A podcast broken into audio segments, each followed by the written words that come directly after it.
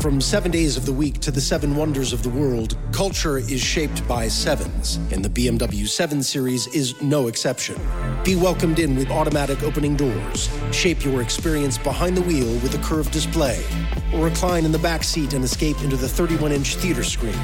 Reshape the way you drive in the redefining BMW 7 Series. BMW, the ultimate driving machine.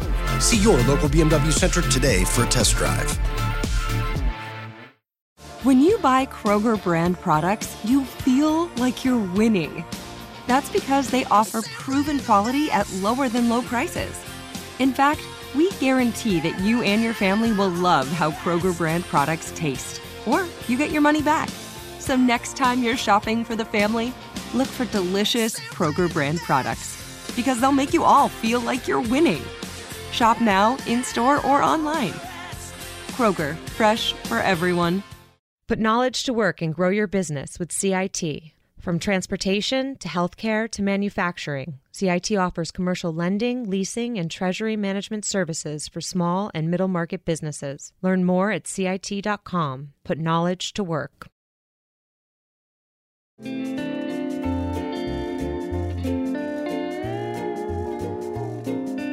Hello and welcome to another edition of the Odd Lots podcast. I'm Joe Weisenthal, managing editor at Bloomberg Markets. And I'm Tracy Alloway, executive editor at Bloomberg Markets. Tracy, you sound very distant. Why is that? well, it might be because I'm across the ocean from you. I'm uh, over in Abu Dhabi. Amazing. So today's kind of like a special edition of the podcast, not just because it's the first one that you're recording from Abu Dhabi. We also had a guest lined up for today. And at the very last second, within the last few minutes, and we're not going to name them because that mm-hmm. wouldn't be right, but within the last few minutes, the guest pulled out so because they were nervous. So Tracy, what's going on? There's a big scandal, and a guest that was going to talk got nervous. What's happening? Yeah, uh, for once, it's a scandal that has um, well that doesn't come directly from the banking industry. Instead, it's something to do with what's known as peer to peer lending, or also known as marketplace lending. And we'll get into why it's. Uh, described by two names. Uh, but basically, we had huge, huge news out of one of the first ever peer to peer lenders earlier this week. The CEO resigned amid a major scandal, the shares went plunging. Uh, the company is now worth, you know, basically a fraction of what it used to be worth. And we are going to dig into why all that happened.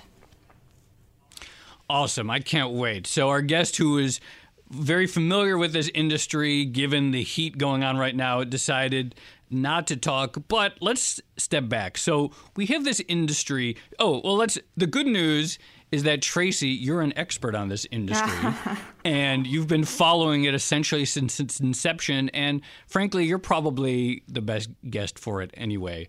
So let's take a step back. Years ago, idealists founded this concept called peer to peer lending.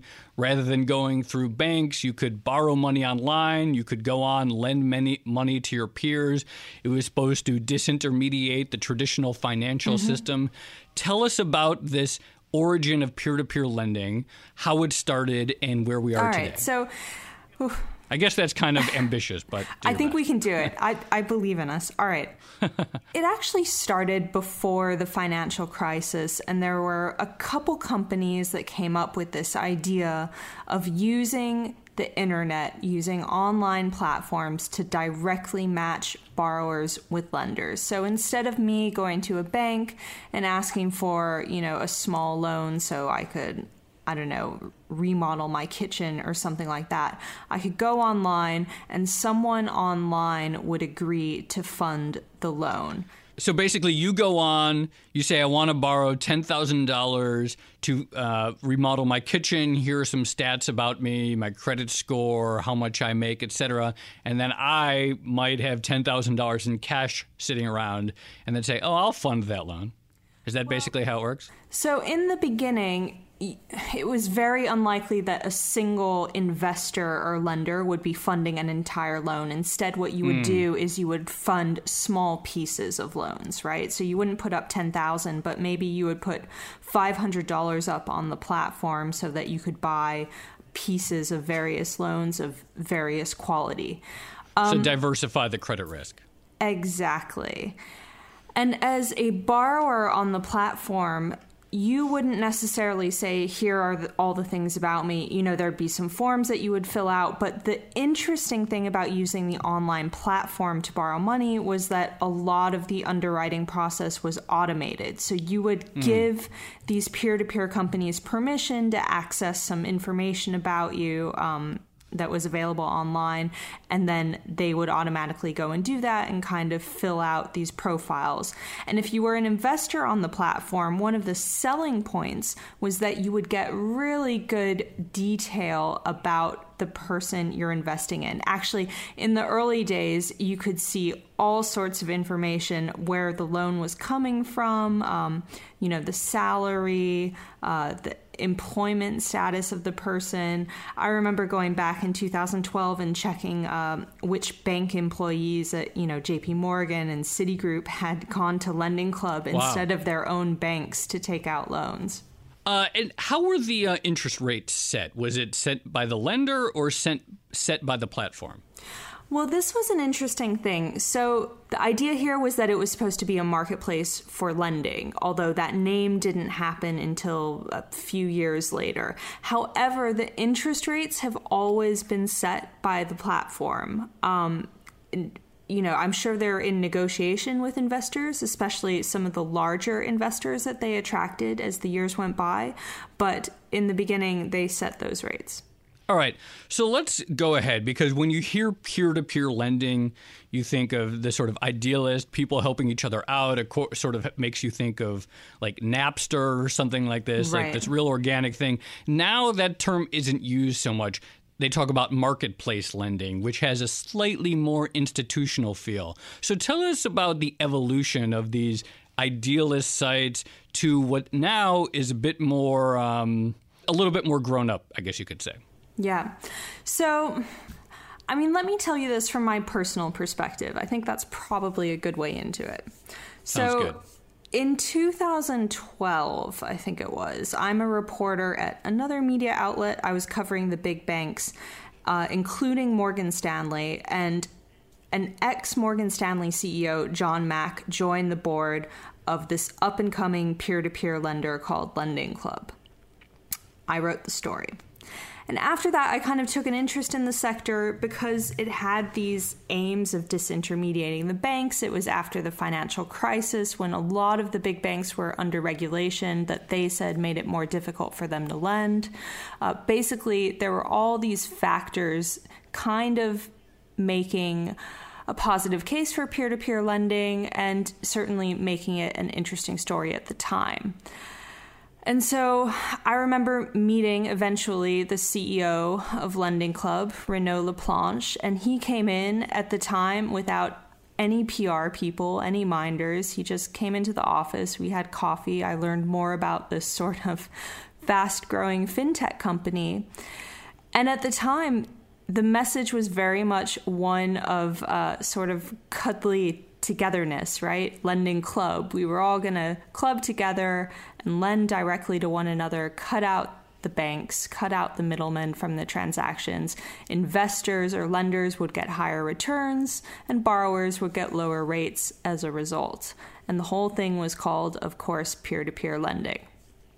Now, as the years went by, the industry expanded really, really rapidly. And one of the ways it did that was by first of all making whole loans available to larger investors. So instead of buying pieces of loans, you would just buy entire ones.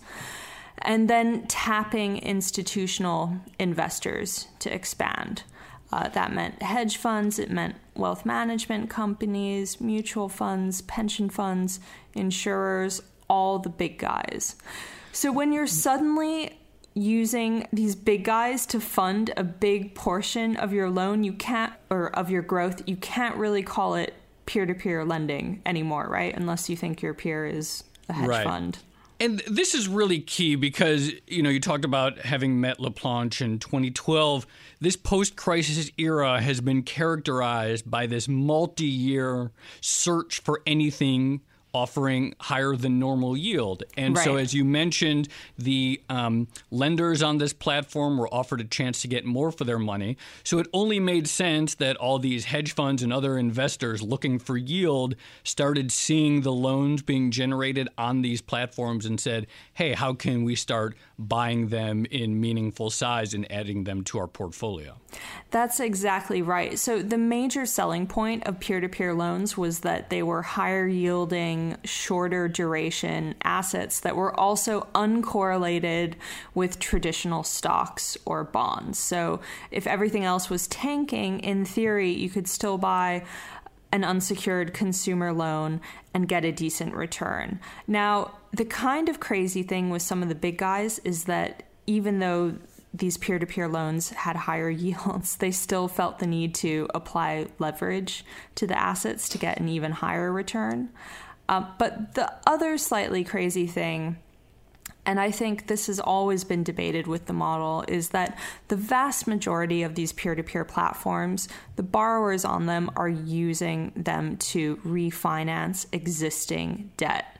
So you're basically buying unsecured consumer loans from someone who probably already owes quite a bit of money to a credit card company somewhere and is just trying to get a lower rate to refinance that debt. So, So- you know, pretty risky. All right, let's take a quick break for a word from our sponsor.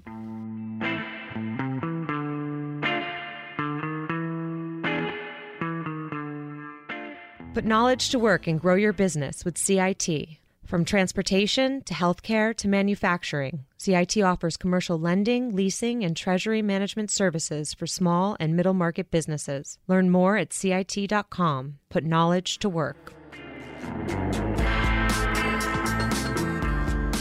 And we're back. I'm here with Tracy Alloway, my co host, but also an expert in the world of marketplace lending or peer to peer loans. We're talking about the sort of big scandal that roiled the industry. And so let's get to this. You mentioned before the break uh, that in 2012 you met this guy, Renaud Laplanche, who founded this company called Lending Club. He was really in the news in these last few days. You ex- uh, you explained to us how this uh, organization and these companies that started off as these peer to peer, we're all going to lend to each other, became these entities that started serving institutions and started packaging loans and large scale. What is the what is the scandal that the industry is now seeing, and how does uh, Laplanche fit into it? All right, uh, where to begin? Um, all right, let's start in 2014, December 2014. All right, Laplanche lists Lending Club on the New York Stock Exchange. It's this huge IPO. At the time, it was described as a coming out moment for the entire industry. They listed a valuation of something like $8.9 billion. And I was there on the stock exchange floor the day that it happened. And I can tell you, there were investors there that became instant millionaires. Everyone was thrilled. People were amazed at the valuation, to be honest. Um, the whole thing was massively oversubscribed, a lot of excitement. However, there was also some concern at the time that going public basically meant that Lending Club was now under additional pressure to maintain its growth, right? It had to lend consistently and it had to get uh, financing for those loans consistently, which could be difficult as a public company on a quarterly basis. In any case, what the company did was it went out, it struck a bunch of new uh, agreements with big institutional investors that would help maintain its growth. And one of those investors was Jefferies, uh, which is a financial group uh, well known on Wall Street. So, Fast forward to this week, and on Monday, Lending Club announces its first quarter results, its earnings for the period. And alongside those earnings, it shockingly announces the resignation of Renaud Laplanche. And you were really surprised. We were both um, we were chatting over the uh, Bloomberg IB I, um, instant messaging service, and I said, Tracy, you see this Laplanche news, and I mean we were not together, but I sort of could feel how stunned you were at this news he was resigning just by my messaging to you when I pointed it out to you. It was completely shocking. So, it, you know, it's basically the figurehead of an entire industry resigning amidst scandal. Um, it's hard to, for me to think of an equivalent. It was a complete shocker for the industry. Now, what the announcement actually said, and we're still getting details of this uh, unfolding, but the announcement said basically that Lending Club had knowingly sold some loans to a large institutional investor, Jefferies although they didn't disclose that particular name at the time. But that's come out in our reporting. That's come out in our reporting. Loans that didn't comply with the sort of express wishes of the investor. Uh, and there was also some noise as well around Renaud possibly making, um, failing to disclose a personal investment in a company that Lending Club uh, eventually bought. So, all a bit of a mess uh, and incredibly, incredibly disheartening for the entire industry. Right, and the stocks, the stock, it should be worth, uh, it's worth noting, has done very poorly ever since going public. There's already been anxiety about this space, but the stock instantly plunged on the news.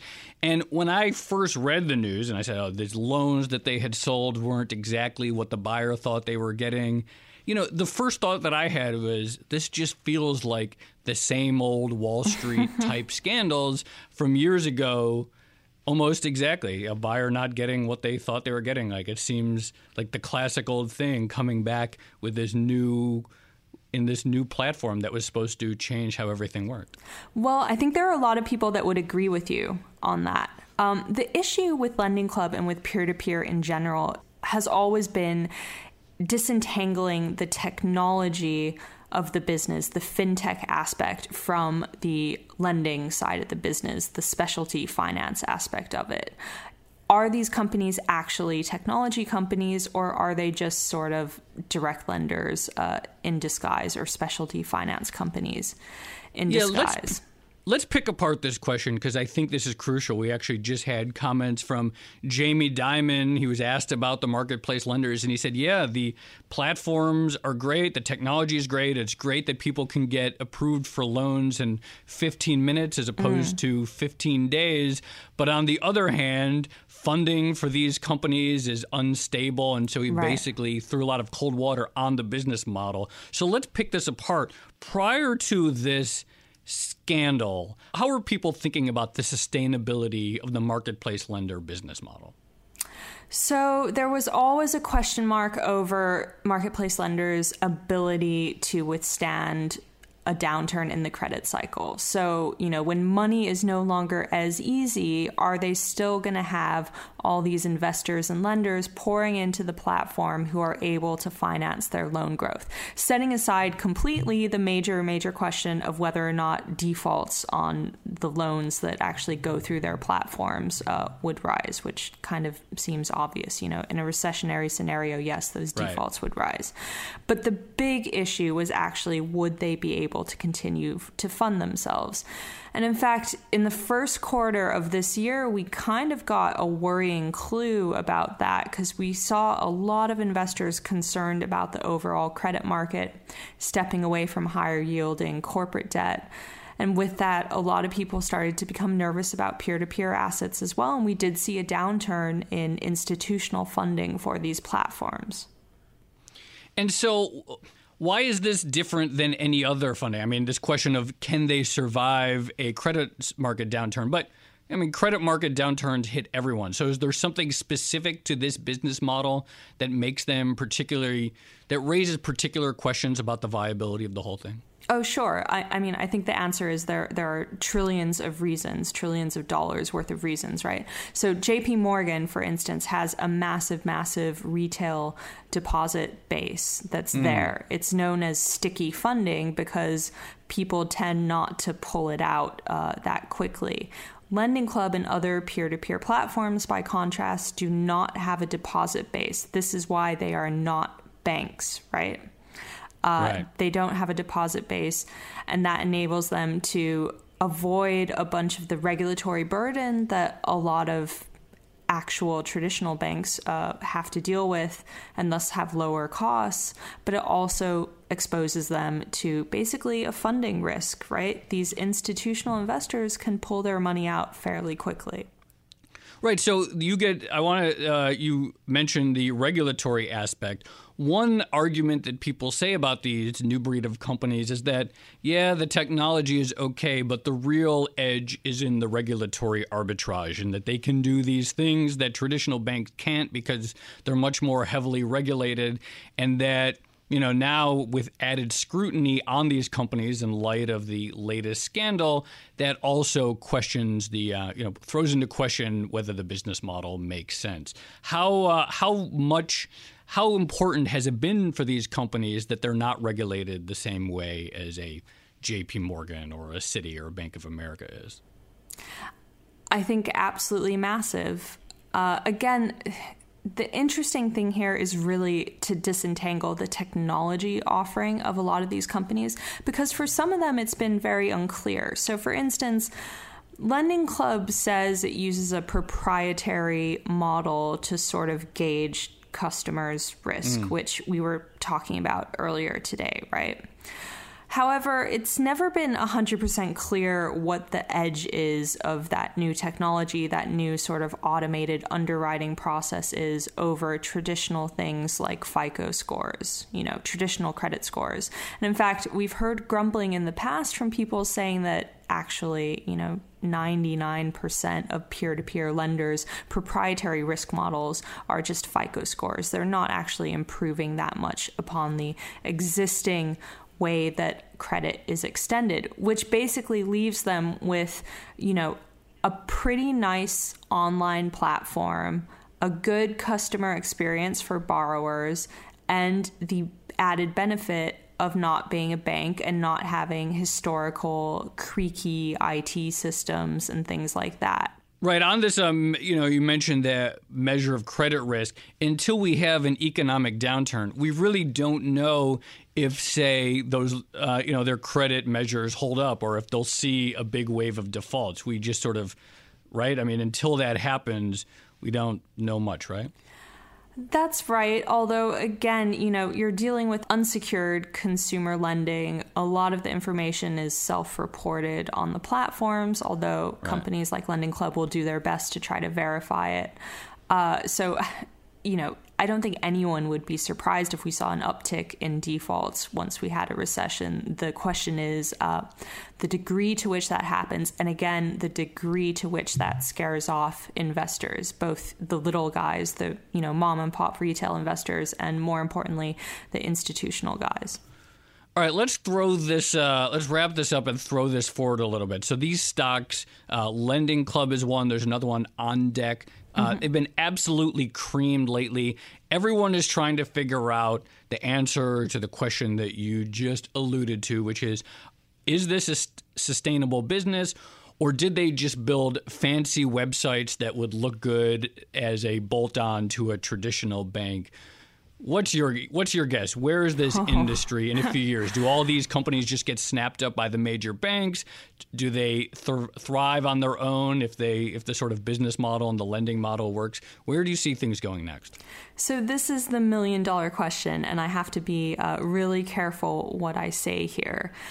I think it's fair to say and to point out that for the past few years, the environment for marketplace, peer to peer lenders, whatever you want to call them, has been nothing short of fantastic. Remember, you had all these people upset about the banks after the financial crisis. You had the low interest rates that drove a lot of investors onto the platform seeking higher yields, and that also made it easier for people to borrow money from the platforms, cheaper for them to do that. Um, and you had a sort of lack of regulatory scrutiny, for want of a better word. And despite all those tailwinds, basically, uh, we've seen the sector run into some significant problems over the past couple of months, including those credit concerns and now this scandal. So it's a really, really good question whether or not the industry can survive. I do think there's a value prospect. You know, these companies do have better technology on some things. They have more efficient loan application processes. God mm-hmm. knows that millennials um, like you and I, if we're applying for a mortgage, I'm not entirely sure we're going to be walking into the local Citibank to do it. You know, the idea that we can just go online and do the paperwork that way and get a sort of instantaneous so, response is definitely an attractive thing. How hard is it, you know, if you had to guess, obviously the CEOs of major banks, they're all under pressure. They all feel like they have to catch up in terms of and invest in fintech. Looking around, do they you think they'll make the calculation that they can rebuild that good of a user experience and essentially offer the exact same thing or is, do these companies you think have good enough technology that it would be worth just sort of buying or will it be a mix? I imagine it will be a mix, and we've already seen some of the banks partner up with peer to peer lenders, which is kind of weird when you think about it. Uh, but that could continue going forward. But again, are the banks going to be happy dealing with an industry that now seems to be enveloped in uh, its own form of scandal? Who knows? Right. All right, Tracy, it is so great to talk to you. And um, I'm even though our original guest dropped out, I think you're probably better, and I learned a lot from this conversation. Well, I think this gives you an idea about uh, the degree of nervousness in the industry yeah. right now. Right? We can't even get a guest on to talk about it. Oh well. Exactly. All right, this has been another edition of the Odd Lots podcast. Thanks for listening. I'm Joe Weisenthal. You can follow me on Twitter at the Stalwart. And I'm Tracy Alloway. I'm on Twitter at Tracy Alloway. Thanks for listening.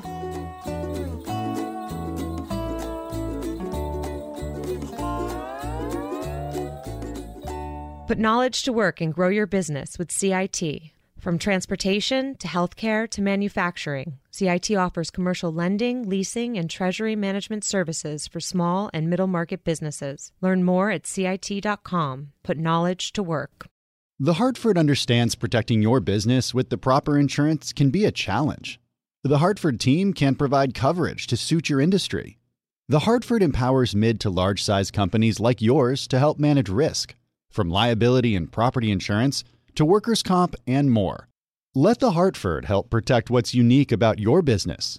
Learn how at thehartford.com. Top Thrill 2 is like no other course. Two 420 foot vertical speedways, three launches. All right, let's talk strategy. Copy that, driver. Go for maximum acceleration off the start. Roger that. You've got a short straightaway to push from 0 to 74 on the first vertical speedway. And what about the rollback? Rollback will set you up for an explosive reverse climb 420 feet in the sky so you reach zero G's in total weightlessness. 420 feet of straight up speed. Let's get it. Top Thrill 2, the world's tallest and fastest triple launch strata coaster. Get your tickets at cedarpoint.com.